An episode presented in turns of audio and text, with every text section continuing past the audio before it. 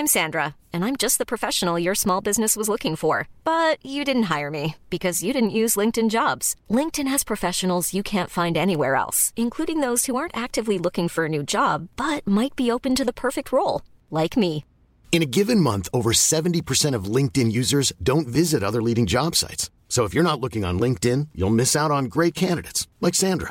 Start hiring professionals like a professional. Post your free job on linkedin.com/people today. Hey, Dave. Yeah, Randy. Since we founded Bombas, we've always said our socks, underwear, and T-shirts are super soft. Any new ideas? Maybe sublimely soft. Or disgustingly cozy. Wait, what? I got it. Bombas. Absurdly comfortable essentials for yourself. And for those facing homelessness. Because one purchased equals one donated. Wow, did we just write an ad? Yes. Bombas. Big comfort for everyone. Go to bombas.com/ACAST and use code ACAST for 20% off your first purchase. Hey, I'm Ryan Reynolds. At Mint Mobile, we like to do the opposite of what Big Wireless does. They charge you a lot. We charge you a little. So naturally, when they announced they'd be raising their prices due to inflation, we decided to deflate our prices due to not hating you. That's right. We're cutting the price of Mint Unlimited from $30 a month to just $15 a month. Give it a try at mintmobile.com/switch. $45 up front for 3 months plus taxes and fees. Promo rate for new customers for limited time. Unlimited more than 40 gigabytes per month slows. Full terms at mintmobile.com.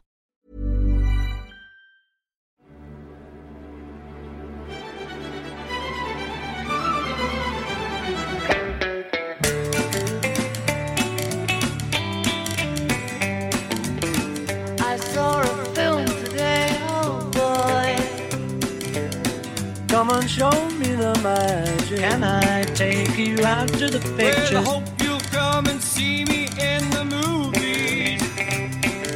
What a scene of your Hollywood song. Hello, and welcome to the Beatles Films Podcast. I'm Matt Looker. I'm Ed Williamson. We're both professional film writers and Fab Four fans, and each week we discuss a different movie about, starring, or inspired by the Beatles.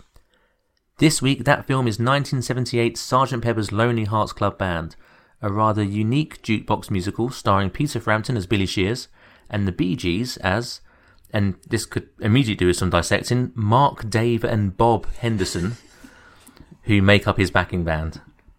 Together they are propelled to stardom and succumb to the sins and excesses of a rock and roll lifestyle, leaving their sweet and, for some reason, magical American hometown of Heartland open to corruption from creepy wrongdoer and evil robot wrangler Mr. Mustard, played by Frankie Howard.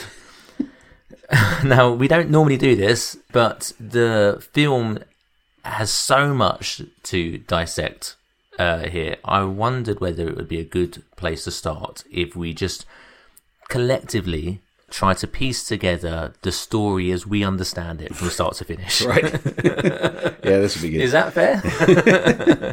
Because it feels like there are a lot of moments in here that don't necessarily deserve us unpicking, but it's worth calling out. Sure. So jump in if you feel like I miss anything, or if there's anything that you want to pitch in on. But the story, as I understand it, is that the film opens in 1918. Right, yep. With Sgt. Pepper and his Lonely Hearts Club Band winning the war through marching band music. Yes. Yes, okay, good. Through celebration of that achievement, the music of Sgt. Pepper's Lonely Hearts Club Band is celebrated throughout the 20s, 30s, 40s and 50s. Yes, the one song that they... Yeah, yeah, that's right. Yeah. It's just everyone doing different decade-style dancing, but to the same song. Yeah, yeah. Yeah. Until Sgt. Pepper's death in 1958, right. At which point he bequeaths his magical instruments to the town of Heartland. Yeah. Then we jump forward 20 years, because obviously... The song says 20 years ago today, so obviously we are now currently up to date and we're in 1978. Yeah, it was 20 years ago today that Sgt. Pepper died. Famously, how the song goes. Yep. And we have the Bee Gees playing the bandstand in Heartland. They invite Peter Frampton on as Billy Shears. We know that he is Billy Shears because he's wearing bright white dungarees with the name Billy on them. Mm-hmm. And throughout all of this, we have a narrator played by a very old George Burns, yep. who is basically one of the only voices that we hear in the entire film between songs. I think he is literally the only person who speaks any dialogue. He's the narrator. Yes. He's the only person who speaks any dialogue throughout the film. Everything else is sung. Yes. He also, for reasons unknown, has his own dream sequence where he sings Fixing a Hole. Oh, yeah, that's right. With small children. Yep. I'm fixing a hole where the rain gets in and stops my mind from wandering where it will go.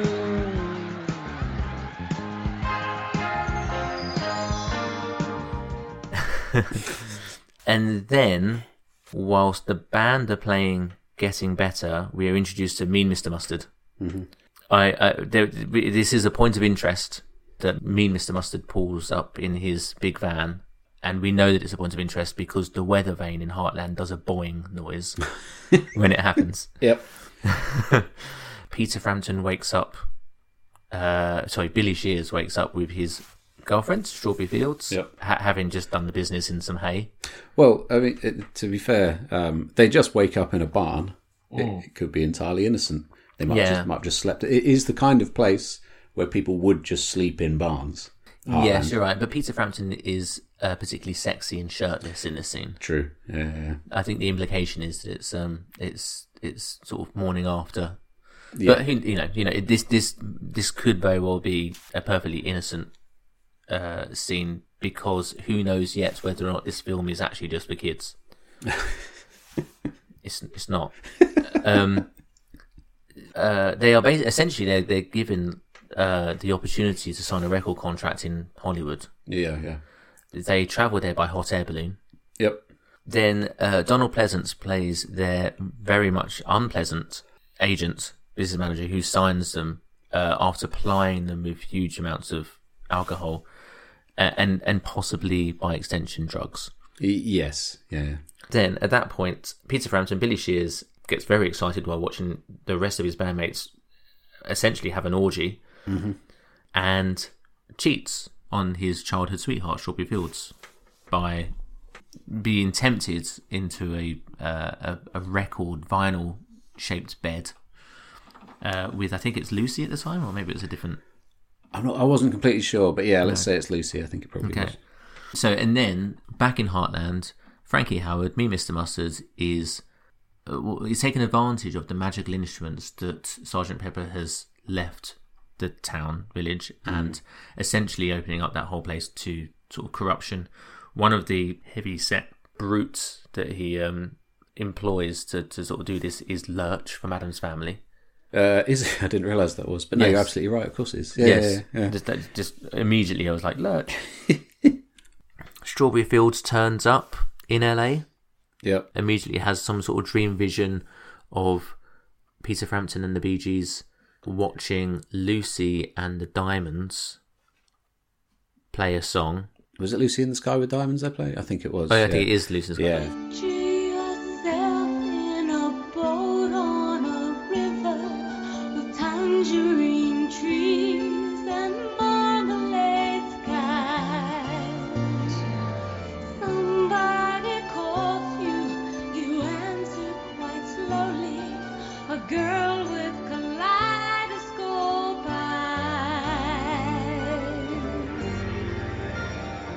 So she has a vision of a woman who she has never met, yes, in real life, yes, who then, it happens, does exist in real life.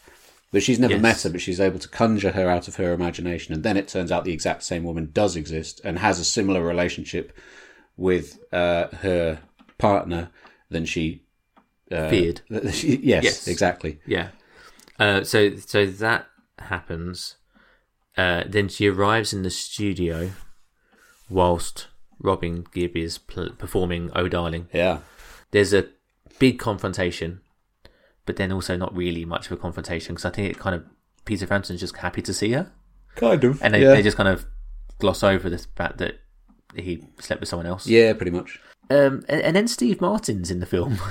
Yeah, for about 5 minutes, and he sings a song, which is essentially him, again, doing... I'm not sure which of the order that came out, but...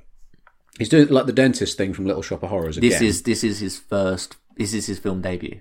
Oh, so it's before Little Shop of Horrors. Must be, yeah, right. Yeah, Little Shop of Horrors. Yeah, but it's very, very similar. It feels like his dentist role in that film is almost based on the same sort of character that he's employing here in this role. Right, yeah. He's playing, like, he's singing Maxwell's Silver Hammer, and he's called Dr. Maxwell Edison. Jones was quizzical, studied pataphysical science in the home. Late night, all alone with a tattoo. Maxwell Edison, majoring in medicine, calls her on the phone. Can I take you out to the pictures, Joe? But as she's getting ready... I think the idea is they were supposed to go and see him for some kind of procedure, and then they kind of do, and then they disappear, and then that's kind of it. Then you never see him again. I'm not sure what purpose he was supposed to serve in the film. No, there's a lot of that. Yeah. Because immediately following this scene is Alice Cooper singing Because. I must admit, now I'm failing to recall what his role in the film was. So Alice Cooper is playing a sort of cult leader. Right. And so he is sort of inculcating this cult with this idea, this maxim of we hate love, we hate joy, we love money. For what reason, I forget. Yeah, he seems to be sort of making them in a factory or something like that. I'm not sure. Yeah. Okay. Yeah. Yep. It's the best I can do. And then the band return to Heartland and perform for the benefit of Mr. Kite. Yeah. Yeah. Then they just watch Earth and Wind and Fire perform Got to Get You Into My Life. Yeah, which is by far the best bit of the entire film. Yeah. Yeah, absolutely. Yeah. Then Frankie Howard sings When I'm 64, having kidnapped Strawberry Fields. Yes. And is being, I think it's fair to say, quite rapey. Oh, yeah. That scene. Oh, I mean, he's got it tied up in a van. Yeah. Yeah. I mean, yeah. But also, like, yeah, he's acting sort of very sort of sexually aggressive towards her, even for Frankie Howard, who's, you know, his whole shtick is just campy TV entertainer. Yeah, true. Strawberry Fields at one point joins in on that song as well, singing lyrics that make no sense to her predicament at that time. Yeah, that's right. It's the send me a postcard, drop me a line. Yeah, stating point of view. Yeah, quite why I'm not sure. Yeah, I mean, yeah. And then they arrive at some sort of evil lair where Aerosmith come on and play "Come Together." Mm-hmm. They're sort of like a villainous band in all this, by association. Yep. Like not by deed, because I don't really do anything villainous. They're just there. True. I think the way that is conveyed is that, as we said during the All Together Now episode, Come Together is a very sleazy song, and Aerosmith perform it in quite a sleazy way, and they sort of give across the idea that they are a sleazy band. Yes. So it kind of works in general. Yeah. And then on stage, Strawberry Fields is shackled to some big stage prop. It doesn't really make a big S. I think it's like a $, I'm guessing. Probably. I'm not totally sure. Yeah. There's a big fight that breaks out. She accidentally kills Steven Tyler from Aerosmith by pushing him over the edge of this massive stage. She then faints from the fact that she's killed him and ends up doing some sort of reverse double backflip somersault herself off the stage and dying in really the most hilarious way imaginable. Oh, yeah. And she actually dies. Yeah, it's quite brutally as well. Yeah, it's quite vicious. It's quite unexpected, yeah. Peter Frampton is very upset by this. He goes into a period of grief. The entire band, the entire town grieve Strawberry Fields, and they have a funeral procession for her. Yeah. At that point, Barry Gibb from the Bee Gees starts singing A Day in the Life. Yes. Also in grief. Peter Frampton, I keep calling him Peter Frampton, Billy Shears, then so overcome with grief, decides to climb out of the top window of the house and jump off to kill himself. At which point, the Heartland weather vane, which is in the shape of Sgt. Pepper, springs to life and is Billy Preston, famously of the I Used to Play with the Beatles, Billy Preston, and starts singing Get Back. Yep. He uses laser magic from his fingers to freeze Billy Shears mid-air, mid-suicide. Another laser zap puts him back on top of the house, where he is cured of his grief and his depression. He's just happy to be where he was moments ago. Yep. And then Billy Preston, using his laser magic and his tippy-tappy toes and his dancing, not only brings Strawberry Fields back to life, without any questions. For some reason, dresses Frankie Howard in bishop's robes. Yes, yeah, that's true. And then everyone gets together and sings the Sgt. Pepper reprise. Yep. At which point, there's an entire roster of semi-famous to entirely obscure famous people joining in the sing-song and credits. Yeah, yeah. Cool. Well, I hope you've enjoyed this episode. If you have anything you'd like to share with us, feel free to contact us on social media. I mean, it is nuts. Yep. Right? There was a reason, I think, to go through all that. There's not much connective tissue between scenes. Mm. I think there's something to be said for a film that uses songs to tell a story and is broadly unsuccessful in doing that. But this film does feel like it is very much just pieced together without much sense of what story it's trying to tell, without any sense of what the stakes really are, what the tone is supposed to be, what climax we're building to, whether the overall resolution makes sense, character arcs, character growth. Do you want to pitch in?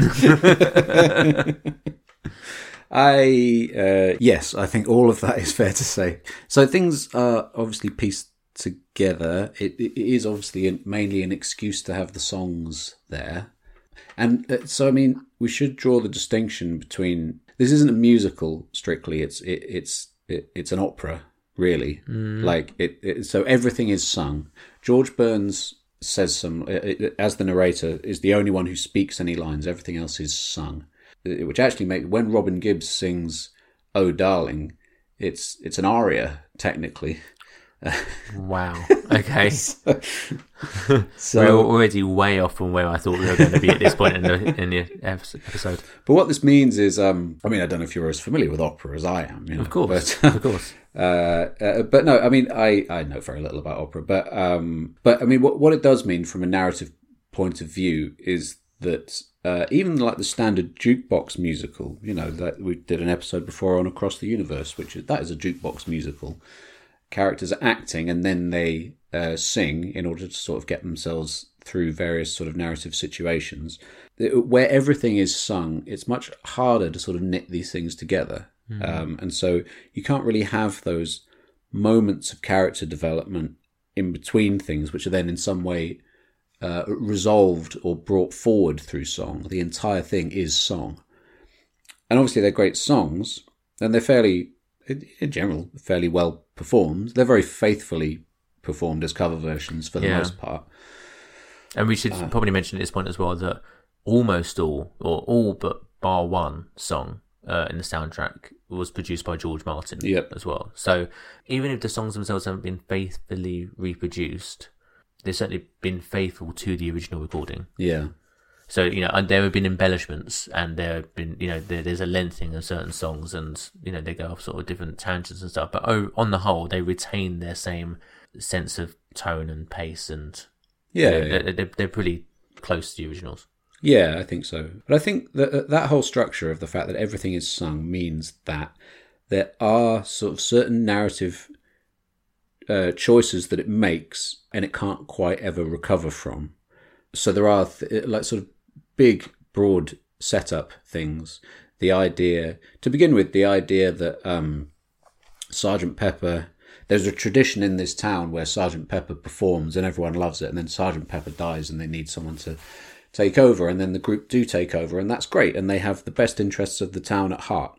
And then along comes a big money record producer who entices them off to Hollywood. Now, obviously, what the narrative arc would usually be there is that they have lost their way somehow. They've forgotten about their roots. The town really needs them and they've forgotten about it. They've gone off to make money.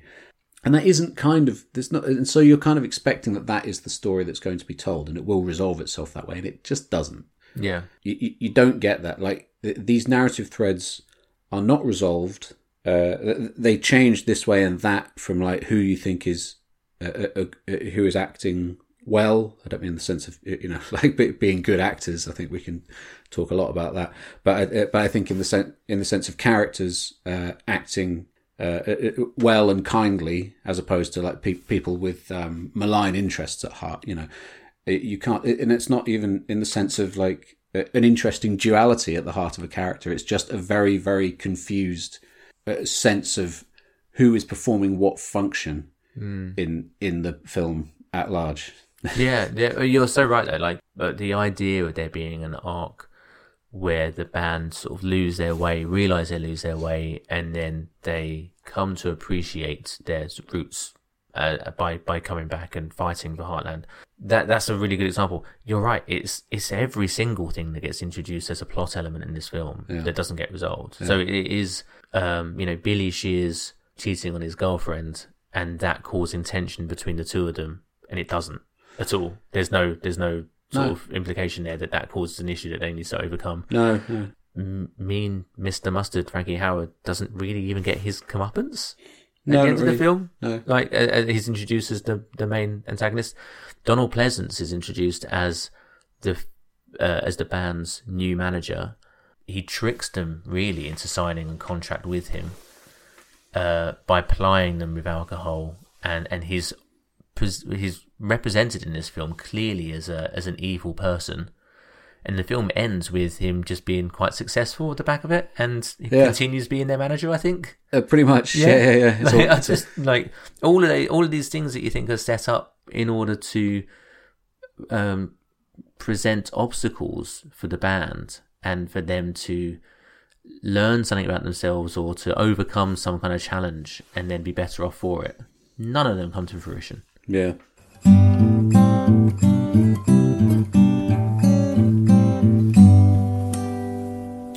One of the things about the way it sort of introduces the Beatles' songs into this is with the conceit of Sgt. Pepper being a sort of traditional character who was sort of around during the wars and went through the generations with this town. And then when Sgt. Pepper dies and they need someone to take over, it's almost as if the Bee Gees and Peter Frampton are sort of taking on this mantle, but sort of bringing it all up to date. The story it's telling to me is... the Beatles' versions of these songs were a bit old and staid, and we're bringing them to a hip new disco audience or whatever, you know. Yeah. The Beatles don't really get a look in a funny way, even though it's completely full of their songs. Yeah, you know? Yeah. I mean, the entire film is, like you said before, there's, you know, aside from the narration, there's no dialogue. So the entire film consists entirely of just Beatles songs. Mm. But it doesn't feel like there's any sort of impression left by the band themselves on this film. It's just about the music, the melody and the lyrics and stuff. There's no sense of the band as people, their personalities, their backgrounds. Obviously, it's set in America, first of all, which causes an immediate disconnect with the group. But yeah, it's a strange thing, isn't it, to feel like you've got a film here that's dedicated to the Beatles and for it to feel so completely isolated from what we know about that group. Yeah, there's no affection for the Beatles in this. No. You know, it's almost as if... it's almost as if they're kind of like trying to write them out of the story. And almost literally as well. I mean, you know, I think now is probably a good time for us to present the Robin Gibb quote, if you want to do the honours. Sure. With pleasure. This quote is on the Wikipedia page. You can also read it in the Peter Doggett book, You Never Give Me Your Money. So it says, before the film's release, Robin Gibb announced, kids today don't know the Beatles' Sgt. Pepper. And when those who do see our film and hear us doing it, that will be the version they relate to and remember. Unfortunately, the Beatles will be secondary. You see, I love the fact he said, you see. like he's just presented a formula, an equation. Like. Right. Ipso facto. So he says, you see, there is no such thing as the Beatles. They don't exist as a band and never performed Sgt. Pepper live in any case. When ours comes out, it will be, in effect, as if theirs never existed. When you heard the Beatles do Long Tall Sally or Roll Over Beethoven, did you care about Little Richard's or Chuck Berry's version? Now, a bit to unpack there. Yeah. So let's set this in context. This is in 1978, which is the Bee Gees' sort of imperial phase. They are the biggest thing on the planet at this point. Yes. I mean, they're huge. This is post-Saturday Night Fever. They're riding the wave of that whole thing. And so additional context there. So the soundtrack to the film Saturday Night Fever didn't come out until after the production of this film started. So they didn't enter production of this film as their next big thing. I think, if anything, their involvement in this film is probably them still trying to find some things in their career that can help boost their profile. Mm. But it's actually during the production of this film that that soundtrack comes out and ends up becoming the biggest selling soundtrack of all time. Yeah. At the time. So, yeah, so you're right. So at the time of this film's release, they are like the biggest thing on the planet, right? Yeah, yeah. But I mean, you know, sort of... Like, given the context, this is an incredibly... It's obviously a really egotistical thing to say. It's incredibly churlish and discourteous. And what he's kind of misunderstood is this idea. And perhaps, in his defense, at this point, the sort of pop music has not been going on for long enough that we know that there's this template where, like, these bands don't... You know, will just... Like, as far as he is aware, the Beatles might disappear. Yeah, because the fact that they're still well known sort of 8 years after they split up is quite remarkable. I think it's really easy to make fun of him for this quote. Oh yeah, right? Very easy. As we have discovered, yeah. And will continue to discover. But there is definitely something in this idea that there's no precedent yet for a band to have established a legacy at this point. Yeah, yeah. So we don't know yet what that looks like. And the idea of doing a cover version and a cover version being more successful than the original is a possibility. Yeah. So, you know, I can understand him thinking about that, especially in their current position as massive mega superstars. This is also happening at a time when the Beatles are not only less fashionable, but there's a bit of a vacuum there. Like, he's directly addressing that vacuum, right? The Beatles have split up. All of the individual Beatles have gone on to have solo careers, and there isn't really anything else happening with the Beatles' back catalogue at that time. Yeah. So I think he is kind of assuming that there is time for a new generation to rediscover some of these songs. Yeah, well, yes and no, because I don't. I mean, the rediscovery of these songs doesn't seem to be. He doesn't seem to view that as with any sort of amount of respect. Mm. To the creators of those songs. Yeah, it's not a rediscovery, is it? It's discovering this new version as if it were the original. Yeah, yeah. And it's interesting, you know, when he says, "Did you care about Little Richard or Chuck Berry's versions of Long Tall Sally or Roll Over Beethoven?" Like, what he's failing to understand is the Beatles really did care about those originals. They were incredibly respectful to the original artists, and they championed them wherever they could. Mm. They were always promoting the original artists. And in fact, those artists sold a lot more with mainstream, with white audiences. You know, it's mainly sort of black rock and roll and R&B acts, who then the sales of their records did a lot better through the Beatles covering them and then championing them. So he's sort of thinking of this as an arrangement whereby we're taking over and everyone forgets what went before. That's not what the Beatles did at all. Like, you know, they had influences, but they respected them and they championed them always. Yeah, no, that's fair. I think it's also fair that we should dissect this quote to this extent 45 years later. Yeah.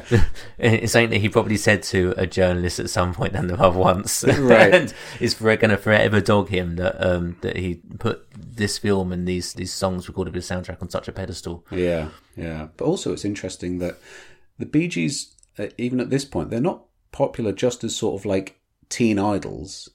They're proper songwriters, and they're known as songwriters. Yeah. You know? But like the ego in him is sort of saying, like, we're going to take these songs and make them our own. Yeah. As opposed to like, well, I mean, you guys are great songwriters, obviously, self-evidently. Write your own Sgt. Pepper and do your own musical, which you could, also, by the way, with the back catalogue you have. Like, yeah, you know. But also, like, that's what's interesting there is that the versions of the songs that you do aren't particularly Bee Gees-ified. No, not right. Not they're very, like we said before, faithful to the original versions in the first place. It's just them singing it and not with any particularly great amount of creativity. Yeah. And you're right, they are songwriters. It makes you wonder why, as songwriters and as established songwriters, they would put so much stock in the commercial success of what is essentially a covers album at this point in their career. Mm, yeah. Yeah, it's a totally odd one.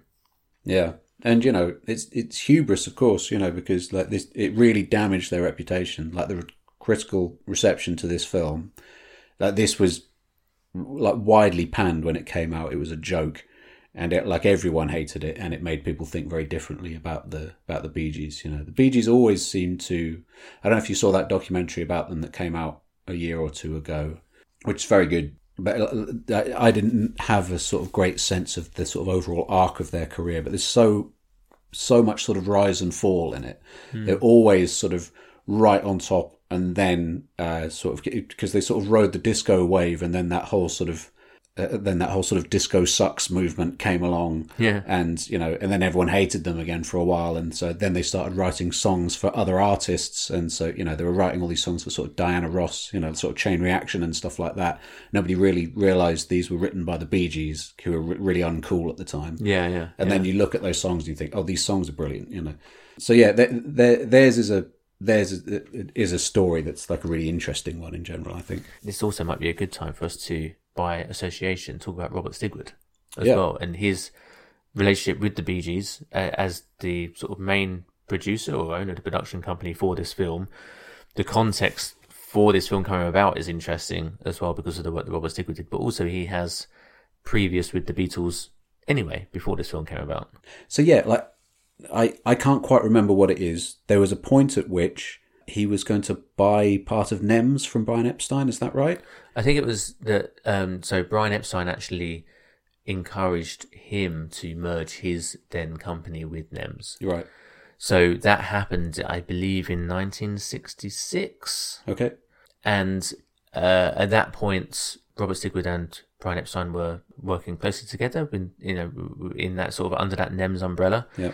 At that point, when Brian Epstein actually died a year later after that agreement, there was some talk of Robert Stigwood then taking over his place, and the Beatles were quite vocal about them not being happy with that arrangement at all. Yeah, I think originally Brian Epstein brought Stigwood in to help manage the other artists that were operating under the sort of NEMS label, right, to allow Epstein to focus purely on the Beatles. Yeah, okay. So the idea then that Stigwood would take over Epstein's place, and obviously the Beatles being unhappy with that, led to him then forming RSO, and Robert Stigwood Operations, which is the production company for this film.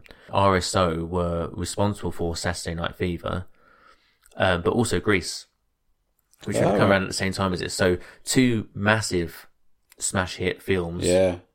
Saturday Night Fever was based on I think it was an article in New York Times, I believe, but obviously Grease was based on a Broadway play, as this film was also based on the Broadway play. So he had, I guess, kind of a bit of a formula for sort of turning these films into sort of music runaway successes.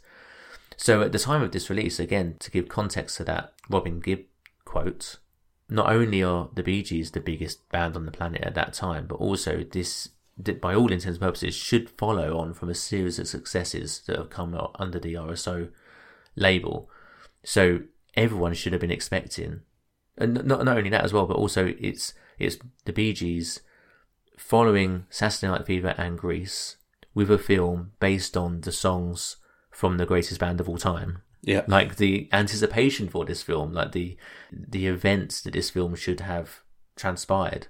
You know, it should have been sort of, you know, palpable at the time of release, and I think that's why this was such a reputation-damaging release. Yeah, you know, because it you know, for that to happen, for it to be universal negative reaction to it, is just one of those things that just going to destroy everyone's careers involved. Yeah, because all the elements are in place, aren't they? You know, and actually, the interesting thing is, like, given that it's quite easy to watch it now and think, oh, this is a bit of a knockabout joke, and actually, like, all the people in it are people who, with the benefit of hindsight, you think, you know, the Bee Gees sort of have been a bit of a joke at various points in their career, and like they are a band who lots of people would look back on now and think they were quite cheesy. Which is kind of fair enough, you know. Times in their career, they definitely were quite cheesy, and so it's kind of easy to think of it that way. But actually, in context, when it came out, you're right. Like, this bears all the signifiers of an absolute surefire bona fide hit, and so the choices they made in it are quite odd ones, because there's money in this. You know, there's money has gone into it. You can see in the production design things like the hot air balloon shot and things like that. you're sort of looking at that and thinking, oh, like you spent a bit on this. Yeah, yeah, like the way it's shot and the fact that there's a hot air balloon there at all, you know, so it cost a bit of money. But the thing is written by, I think his guy's name is Henry Edwards. That's right, yeah. And he's a sort of music critic, I think, or something like that, you know, who's never written a narrative thing before. Exactly, yeah. So, and I think this points back to, you know, you used the word hubris earlier around that quote. I think this comes back to that. It strikes me that you have Robert Stigwood, who has had these successes and feels like he has the formula nailed down for success. Mm. So actually, what he's got are the bare bones of a successful film, which is the rights to use the songs from the Beatles' back catalogue, yeah, the Bee Gees as a sort of star group that he wants to promote. Yeah. As you know, as he is their manager, and then the actual sort of the nuts and bolts of the film, I don't think he feels like there needs to be an awful lot of effort to make those come together. So he just hires this guy who's you know, who wrote. I think he wrote like a music article that he quite liked. So he's just like, oh, you know, yeah, can you write this film for me? Basically, with no sort of prior experience or screenplay experience before or since. Yeah, it's interesting, and it sort of makes me wonder that maybe this is like we see a lot, you know, when we record these episodes and when we sort of share the episodes and we talk to people on social media, and you get to realise there's quite a lot of narrative depictions of the Beatles that fans have a lot of issues with. So you think of films like Across the Universe, Yesterday in particular is one I'm thinking of. You know, we've done episodes about both of those, and you know, and I think we. On the social media channels, there's a few people saying, "Oh, I can't stand that film," you know. And I think that there has always been a thing, quite a reasonable thing. There's nothing wrong with it. Of people, like all film depictions of the Beatles, or the sort of use of their songs performed by anyone other than them in films. I think there is always a thing that fans will say, "It's you've got it wrong. Like this is not how I want these things to be depicted," which is completely fair enough. I agree in lots of cases as well, you know. I wonder whether this sort of set the template for that in a way, i.e. the sort of grand folly of this whole thing. Yeah. That was maybe this is probably the first time their songs have been used in a way like this, in such a big budget way, right? Yeah, and I think you're probably right, and. It's interesting, isn't it? Because I think that it's probably the first time that the songs have been used in this way, but it's also immediately apparent that this whole venture exposes the word you use, their folly of doing so. Yeah. You know, this idea of the songs being a legitimate art form to be used and utilised in different ways, removed from the band themselves. Yeah. You know, and actually it makes you realise that doesn't always work out that way. You know, there needs to be more careful consideration about how these songs should be used in order for them to be effective in that way, because so much of what's valuable about the songs is wrapped up in the band itself performing them. Yeah, yeah. I think, you know, it's almost, you know, like the Bee Gees are sort of the canaries down this coal mine, I suppose. Yes. You know, of sort of being the first to sort of blunder into it. I think, this would be fine. Oh, everyone loves the Beatles songs, right? So we'll just do those. Mm. And everyone would be like, well, we like the Bee Gees and we like the Beatles. But it makes you realise how much of what everyone enjoys about the Beatles is the full package. Yeah, yeah. You know? Yeah. Because we always talk about, you know, obviously all of their songs are great, right? We talk about the songs all the time and how great those are.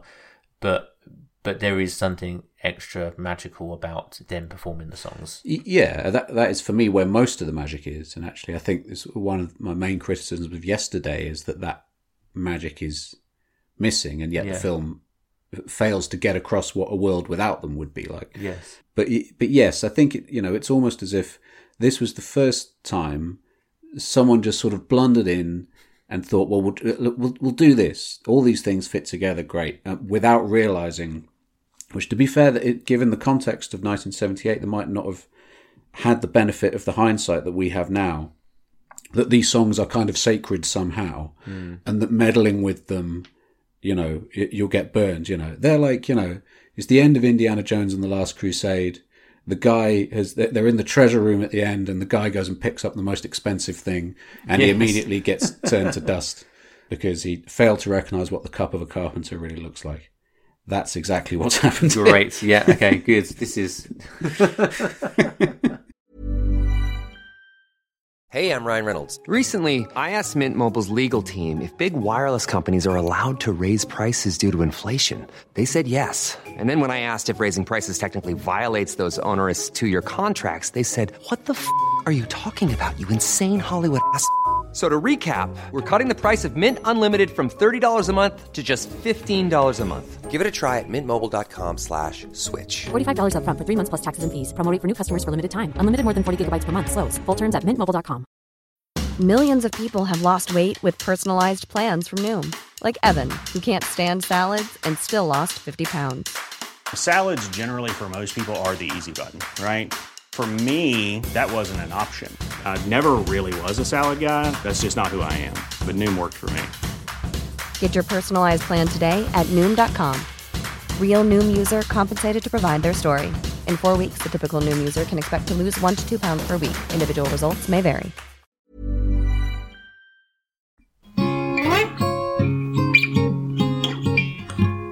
It is worth pointing out that the film was a success at the box office. Yeah. Like we talk about it, you know, obviously we talk about it as a big critical failure, but it did make back its money. So and soundtrack album did well as well. I think, soundtrack album did very well. Yeah. So the film itself earned 20.4 million. The production budget of the film was actually 13 million. So it did its numbers. And also, as we've mentioned plenty of times before in this podcast, this film would have been made at a time when there wasn't really much in the way of what a home entertainment release might be. Look, so as far as they're concerned, they did the job. Reviews be damned. Sure, you know, it's made back the money. So yeah, of course, great. But yes, the soundtrack went on to become quite a success, and actually a lot of the songs individually went on to become successes.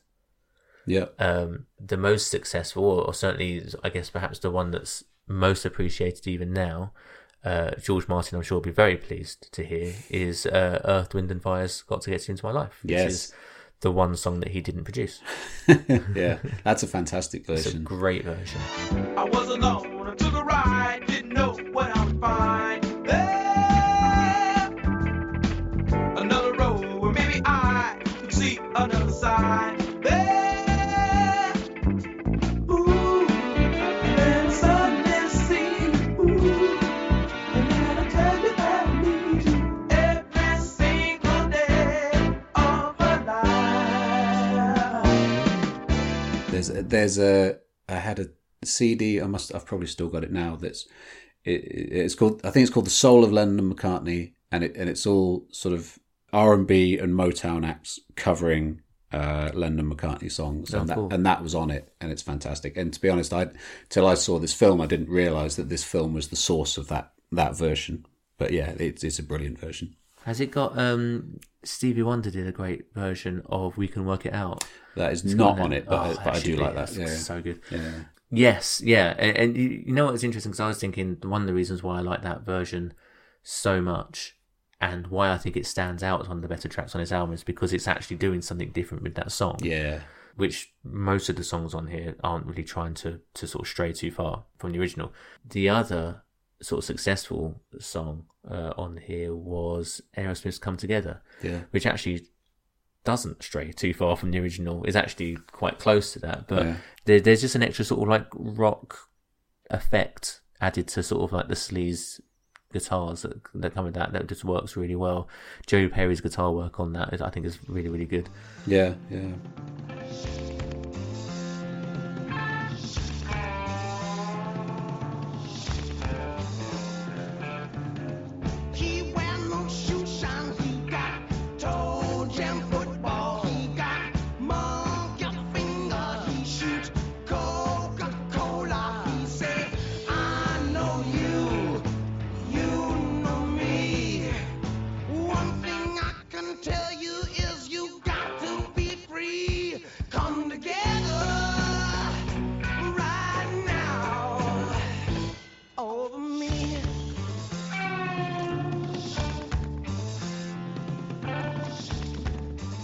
Yeah, no, they do. Aerosmith do a really good job with it. Yeah, the rest of it is they're all.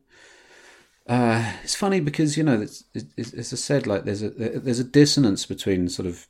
I'm going to come back to what Robin Gibb says. You know, there's a dissonance between that sort of discourtesy and the fact that you would think like how close the cover versions mainly are is like. these are sort of quite affectionate tributes. But as we said, like they seem to have been done without any real affection for the original artists. But then I do think, and the Bee Gees are obviously fantastic at singing harmonies. But what they do have is that because Barry had sort of learned that sort of his sort of signature falsetto thing by this point. And so that is kind of at the top register in all of those harmonies.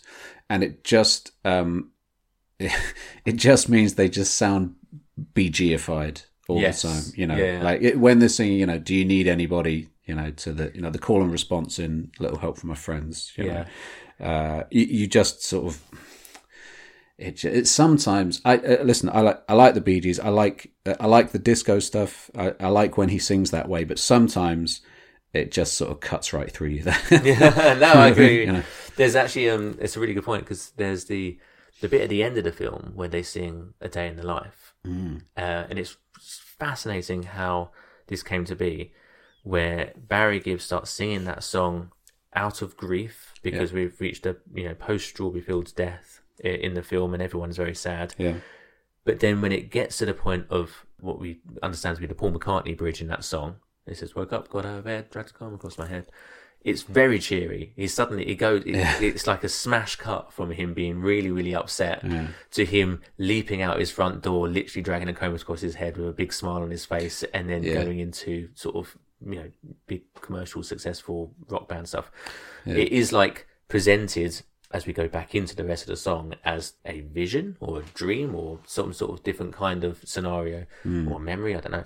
But it's a real jolt when that happens. But there is the bit at the end of that when he sings the R's in A Day in the Life and the rest of the band are singing them around the microphone and he comes in and puts the headphones around his head and stuff. And that's like the Bee Gees harmonies, right? It seems that's where they can do what they do well in a Beatles song, because it's literally just some R's in a bit, and it works well. On my way upstairs and had a smoke, somebody spoke and I went into a dream.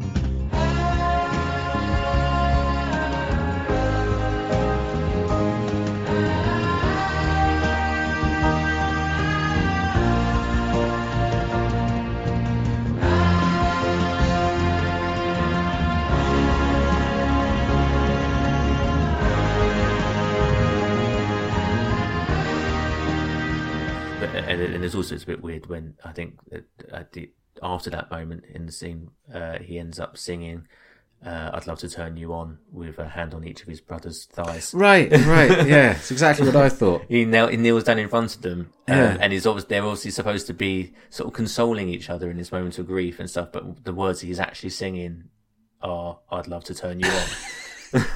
Right, yeah. Yeah, it's fun. But you see, like this is a good example of how one of the things about, as we said, this isn't quite a jukebox musical, but like for sake of argument, that is the way the songs are being used here. I.e., you're sort of taking existing songs that the audience already knows, and you're plugging them into a story and writing a new story around them. Now, the way you use those songs, most of those songs are not going to fit your story exactly. So what you're looking for is for them to convey a broad tone. So like in Across the Universe, that is broadly done pretty well, I think. Yeah. Like, there's lots, you think the way that sort of revolution was used in that, it's quite... Yeah, so when he throws open the door and there's literally a picture of Chairman Mao. Of course. You never forget that bit. Yeah. I always think about in that film as well when there is a sad moment in between the characters and they sing Blackbird. Yeah. And it's like that has nothing to do with that. and the... implied meaning in that song does not apply to their situation at all, but it's a sad song and they're sad. Yeah, so that'll do. That's fine. Yeah, yeah. But I think it in Across the Universe in general, it's done fairly well. Here they. So in terms of fitting things into the story, a song like A Day in the Life is a sort of good example of because A Day in the Life has sort of two. Maybe three sort of movements in it, if you like, or at least sort of has one movement. It's not quite song middle eight, then back to main song. Like the sort of woke up, got out of bed is a sort of different movement to the rest of the thing. And it's such a complete tonal shift in the song that what it suggests from a storyteller's point of view is that I can move the story along here and give it a bit of urgency with the woke up, got out of bed. So maybe, I mean, what you would do in it usually is Barry Gibb starts singing it because he's sad because of the funeral he's just been to. Oh, yeah. And then the woke up, got out of bed thing could be the bit where he sort of pulls himself out of that funk. Yeah. Which is what I thought that moment was. Right. Yeah. They thought, okay, well, this is time moved forward now. Yeah. This is now, we're going to do a time jump to some point in the future where we're now going to work towards a conclusion of the film. Yeah. Because everyone has grieved and now we are left with repairing the damage that has been done. Yeah. And actually, you could have broadly got away with that. Actually, yeah. Like as a way to push yourself towards the big sing-song finale, like yes. Like everyone's just gone. Actually, you know, sort of like we're putting a positive spin on this whole thing, and like you know, and it would have been a bit flimsy, but then the narrative sort of changes in musicals like this are quite flimsy, and it's fine. The audience kind of accepts that. You know, you don't need to put in a thing where Billy Preston appears and like magics everyone back to life. Yeah, exactly. While singing "Get Back" because he's getting everyone back to where they once belonged. Exactly, and that's fine. They don't need to have learned anything from the whole thing. No. It can just be an epic waste of everyone's time. It's okay if that's the case. That's what Billy Preston is saying. Yeah, absolutely. Yeah, no one learns anything. No one is redeemed. So, like, there is quite a good example of the way to use songs in this way, and that's "You Never Give Me Your Money," which is sort of towards the end of the film when Dougie Shears, played by Paul Nicholas, who's Billy Shears' brother, and Lucy. They come across a load of money, like, which is the sort of the money that's been made from this benefit concert that the band have been playing at the end, and they decide to steal it. So they start off with her singing to him, "You never give me your money," and so the lyrics don't exactly fit, but they don't have to. And then you get the bit where it moves on into the "soon we'll be away from here, step on the gas and wipe that tear away." And the idea of like, now we're going to run away with this money. It actually kind of works. It broadly fits. But it's really the only time in the whole film where those two things marry up successfully. I completely agree. I think the music in the rest of the film, they're used in different ways, but all of them are unsuccessful. There were three ways in which songs are used. Other than that example you just given, there are three ways in which songs are used in the film. There is one which is that the song implies some kind of narrative purpose, and it's supposed to drive the story along, but just doesn't. Yeah. You just have the characters singing the songs, and nothing creative is happening around those characters while they're singing their song. You're just watching the actors do that, but in character. There's the second way the song is used, which is when you're just watching the band perform the song. Yeah.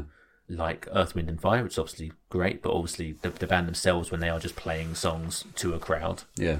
And then you have the third one, which is where they have a song that they're playing because they want to include the song in the film, and then they're just trying to add bits in that match the lyrics. Mm. And I'm thinking specifically of the moment in Being for the Benefit of Mr. Kite, where a pantomime horse comes in on roller skates, named Henry, and starts doing the waltz. Yeah.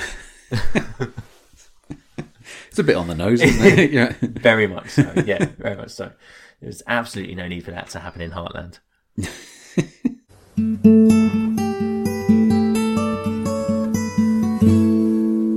I know we talked about this a bit already, but it is curious to me that George Martin produced this soundtrack. Mm. There's a sense, isn't there, of does George always need to be involved in any sort of like Beatles related project? Yeah. Like, is it a thing that he wants to be doing, or is it a thing that he gets hired to do because he's closest to the work in the first place? Do you know what I mean? Yeah, yeah. I think because we've watched a few things now, and there's been a few sort of Beatles related projects, sort of film and sort of music based, that obviously sort of Giles has taken over from him now. Mm. But George was always sort of brought in, and it's sort of, it's a respect, if you like. And again, it's the idea that this stuff is the holy grail, so you got to bring in this guy because he's the closest to it, and also to not bring him in would be kind of disrespectful. Yeah, that kind of thing. And also he's sort of you know, he was part of that, the whole Apple thing, which like Giles very much is now. Yes. You know, it is very much part of that whole deal. But again, in 1978, I don't think that context existed. No. No one was really thinking like, oh, we need to do these songs the proper respect. So George Martin is the only person for this. I think it was probably a bit more. I don't know. I think it's probably a bit more that he actually just kind of fancied the idea. Mm. I wonder whether when they do She's Leaving Home in this, which is the version sung by robots. The Computerettes, yes. The Computerettes, yeah. And I thought, oh, this is the first time George Martin has got to do the string arrangement for She's Leaving Home, because he was like, you know, famously didn't get to do it the first time around because he was on holiday. So McCartney went out and got, was he called Mike Leander, I think he's called, who did it instead. And George, yes, of course. And George was always quite put out that he didn't do it. Yeah. And so when they started playing this song, I thought, oh, I wonder if he's going to do something different with the string arrangement, i.e. to kind of show like, well, this is what I would have done with it if you'd asked me. Something that really serves the robot voices well in the song, you know? Exactly. Yeah. But the answer is no. He broadly just does a pretty faithful reproduction, which is interesting in that sort of even George Martin at this point sort of recognises that this is the way these songs are. Yeah. There probably isn't a better way to do them. We gave her most of our lives. Sacrificed most of our lives. We gave her everything money could buy. Bye-bye. Father snores as his wife gets into her dressing gown. Up the letter that's lying there. Yeah, it's interesting, isn't it? I think you're probably right. I think maybe I'm putting later day ideas on the fact that this might be the first time he's ever had to deal with this. I kind of am interested in this idea of whether or not George felt that there was endless room for exploration with these songs, and therefore was always quite happy to work on doing new arrangements for the song, or whether he was just like, I just don't know if I've got another arrangement for A Day in the Life in me, you know? Like, I don't know if that's if he ever felt that way or not. Well, and so he did regret it, apparently. Well, I suppose that pretty much everyone involved with this film regretted it in one way or another. But it's interesting that when we were talking about Give My Regards to Broad Street, and I think Ringo refused to re-drum the old songs, right? Yes, he did, yeah. Because he was always like, well, like, I've already done it and it was great, and so why would I do it again, you know? George Martin sort of would sort of go back and tinker a bit, but he still leaves even in this, he still broadly leaves the songs intact. Yes. Yeah, I know what you mean. I wonder if he'd, again, it's kind of interesting to think about, isn't it? That I wonder if he might have also relished the opportunity to sort of play with the songs in his own time, to his own desires, you know, as opposed to especially later on in the Beatles' career, where a lot of the creative choices were being made by the band themselves rather than him. Yeah, you know? Yeah, true. And these are all songs, almost all songs from Sgt. Pepper and Abbey Road. Yeah. Interestingly, they miss out. There's no White Album songs on here, is there? Not that I can think of. Interestingly, they've sort of just chosen to focus on those two. I know there's Nowhere Man, obviously, is in there briefly as well. Yeah, yeah. And Got to Get You Into My Life. Yes, that's right. But there aren't really any what you'd think of as early Beatles songs in there. I think I'm right in saying I don't think there's any of those in there. So that sort of gives it gives it a very specific tone. I think this is, by the way, down to the specifics of which songs Stigwood had bought the rights to. Yes, yeah, that's fair. And so exactly by which process he came to choose that exact cache of songs, I don't know. Let's also call out that this is based on an existing theatre production. Uh-huh. Right, which would have already had the decision made around what songs are being used as part of the stories being told. Yeah. Obviously, they've created a story around Sgt. Pepper and his character, Sgt. Pepper. So I guess that's the starting point. Yeah, yeah. So I mean, as much as the renditions are fairly faithful, there's a bit of sort of late 70s, there's sort of disco elements to them, I suppose. And so, you know, things like Here Comes the Sun is sort of done pretty faithfully, sung by Strawberry Fields. They come up with the incredible idea to sing Here Comes the Sun as someone is waking up and the sun is coming up. It's brilliant. Which is just inspired, you know. But, you know, I was sort of listening to that and thinking that the bass on this is incredibly busy. You know, if it's one thing in sort of the 70s in particular, Paul was often accused of, like, his bass parts were a bit too busy. But Paul's bass parts always served the song. Yeah. And this is just all over the place. You played this to me just before we started recording, and it's literally like a series of Seinfeld musical segues happening underneath this this song. It's crazy. Really is crazy. Yeah. Little darling, it's been a long, cold, lonely winter. Little darling, it feels like years since it's been here. Here comes the sun. Here comes the sun, and I say it's all right. You mentioned before about everyone kind of regretting being involved in this project. We should call out as well that includes the Beatles, and they weren't involved in the project. So apparently Paul and Ringo, I think, went to opening night of the film, I believe. Yes. Yep. And then weren't fans. Just didn't enjoy themselves there. John and George didn't go that night. George was quite charitable, I think, later on when he talked about this. Yeah, so he was sort of quite magnanimous. Like, so he had said, you know, none of us have any control over this. None of us wanted this thing to come out. Because there's a few things in the 70s where these things were coming out. You know, it's around the time of the Star Club tapes coming out. Mm-hmm. There's the Beatles live at the Hollywood Bowl, which they never really wanted to come out. This is because, like, Capitol had the rights to it and were just releasing what they wanted, and they couldn't even approve the artwork or anything. It just you know, it just came out.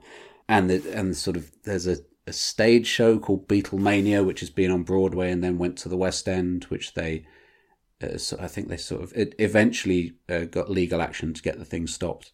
But anyway, yeah. So George, you know, at the time said, yeah, none of us wanted this to come out, you know. But he kind of said that he could see that sort of everyone involved had sort of worked hard on it. And he said, so talking about Peter Frampton and the Bee Gees, he said, I think it's damaged their images, their careers, and they didn't need to do that. It's just like the Beatles trying to do the Rolling Stones. The Rolling Stones can do it better. Which actually, to be honest, like for George, yeah, that's a lot less acerbic than you'd expect him to be about something like that. You know, I think he's obviously looking at it and recognising that, like, these guys have talent and sort of realising that the sort of hubris of them trying to ride on the coattails of the Beatles when actually they have the talent just to do their own thing. Yeah, that seems to be where he's coming from. I wonder if there's something in I think the, you know, we often talk about the fact that the Beatles always seem particularly wary of people making money off them. Yeah, when it feels like that money is probably more theirs by right, and normally that is with that sort of, you know, you could argue with sort of a working class chip on the shoulder kind of thing. It's normally businessmen coming in and finding ways to exploit their work in order to make money.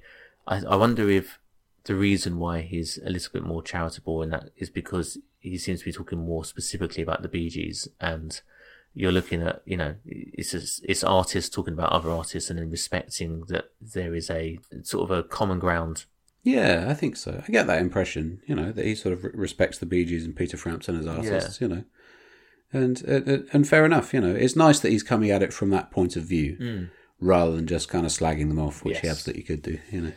Talking of which, I have a question for you. Yeah. The film obviously has a lot of people in it, a lot of famous people, lots of famous faces, and particularly at the end, there is a big old sing-song.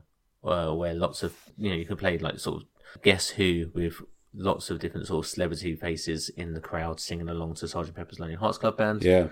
the question I have for you is, who was your favourite person in this film that probably shouldn't have agreed to be in this film? Okay, so in the crowd at the end, the big sing-along, there's like Tina Turner's in there. That's amazing as well, yeah. Yeah, which is great. Dame Edna Everage. That was incredible. that was really left field. Yeah, and Robert Palmer as well. Yes, Robert Palmer, right? She Makes My Day fame. You know. Yes, yeah, like, there's a sort of interesting intersection where you kind of think of Robert Palmer as like a sort of cheesy mid to late 80s guy. Mm. But of course, he'd been around since the 70s. He was like a pretty credible soul artist, actually, right, around that time. Yeah, wow. Yeah, I do feel like that whole sequence at the end is designed to be, look at all of these incredibly famous people in every shot we have. Mm. And actually, I don't know if it was different in 1978, but in 2023, I'm like swatting one person I recognise every like 5 or 6 shots. Yeah. There are a few people in there where I thought, oh, yeah, I kind of do recognise, you know, but people, yeah, you can sort of look at the list later and realise that, oh, Hank Williams Jr. is in there. And, you know, Frankie Valli's in there, but if I'm perfectly honest, I couldn't pick him out of a lineup, which is literally what I'm being asked to do. I know that Bruce Johnson, the Beach Boys, is in there. I'm a big Beach Boys fan, but I must admit I didn't spot him. Right, okay. When it came up.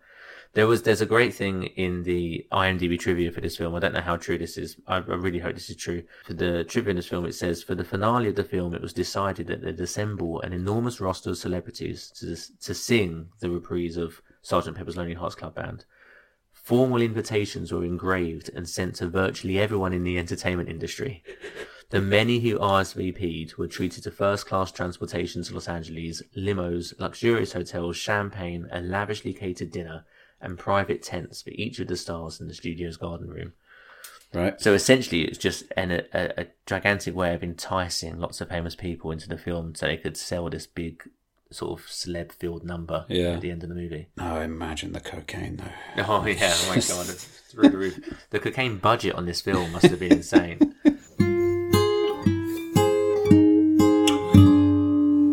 I will say again on the whole, I know we mentioned this earlier, but I do think that for me, the majority of the issues that I have with the film, I know it's an easy target to pick at, but the majority of the issues are just the fact that without any dialogue in the movie from those characters, I feel like I'm just watching the Bee Gees wildly react to stuff that's happening around them rather than actually investing them as characters. Mm.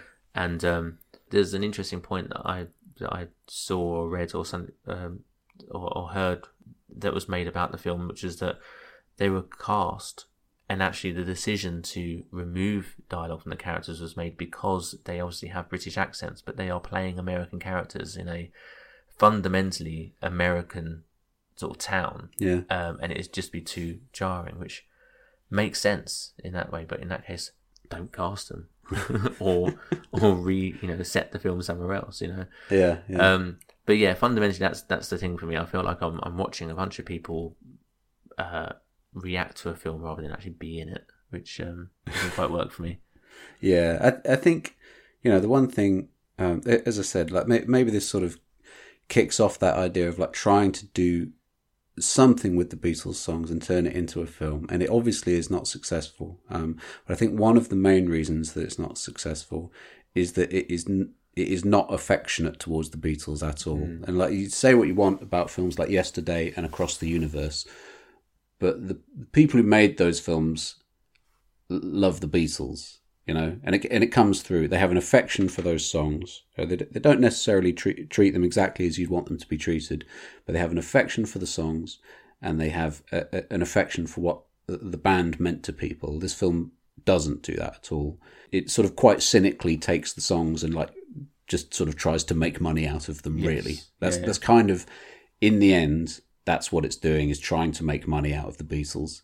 And I think you're right, and I think that, you know, for sort of modern day films that are made in a sort of similar vein, the talent involved in those will make sure that the music and the band are treated with sort of due respect. Yeah, they will probably be fans of them themselves. I don't think there is a sense of the writer Henry Edwards being a fan of the Beatles. That hasn't come through at all. No.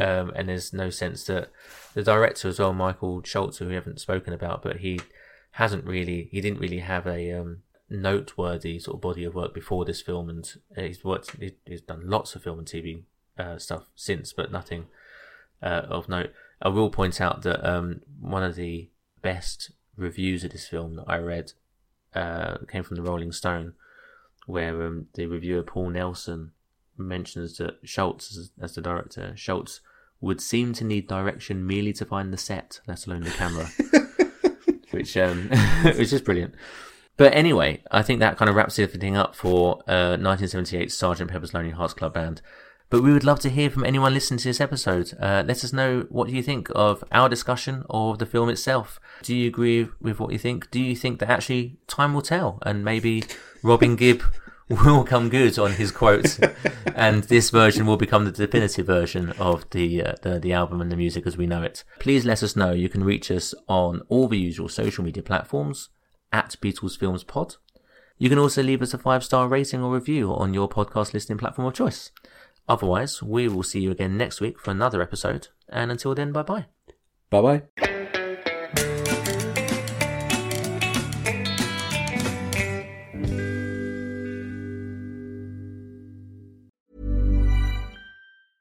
Even when we're on a budget, we still deserve nice things. Quince is a place to scoop up stunning high-end goods for 50 to 80% less than similar brands. They have buttery soft cashmere sweaters starting at $50, luxurious Italian leather bags, and so much more. Plus, Quince only works with factories that use safe, ethical, and responsible manufacturing. Get the high-end goods you'll love without the high price tag with Quince. Go to quince.com/style for free shipping and 365-day returns.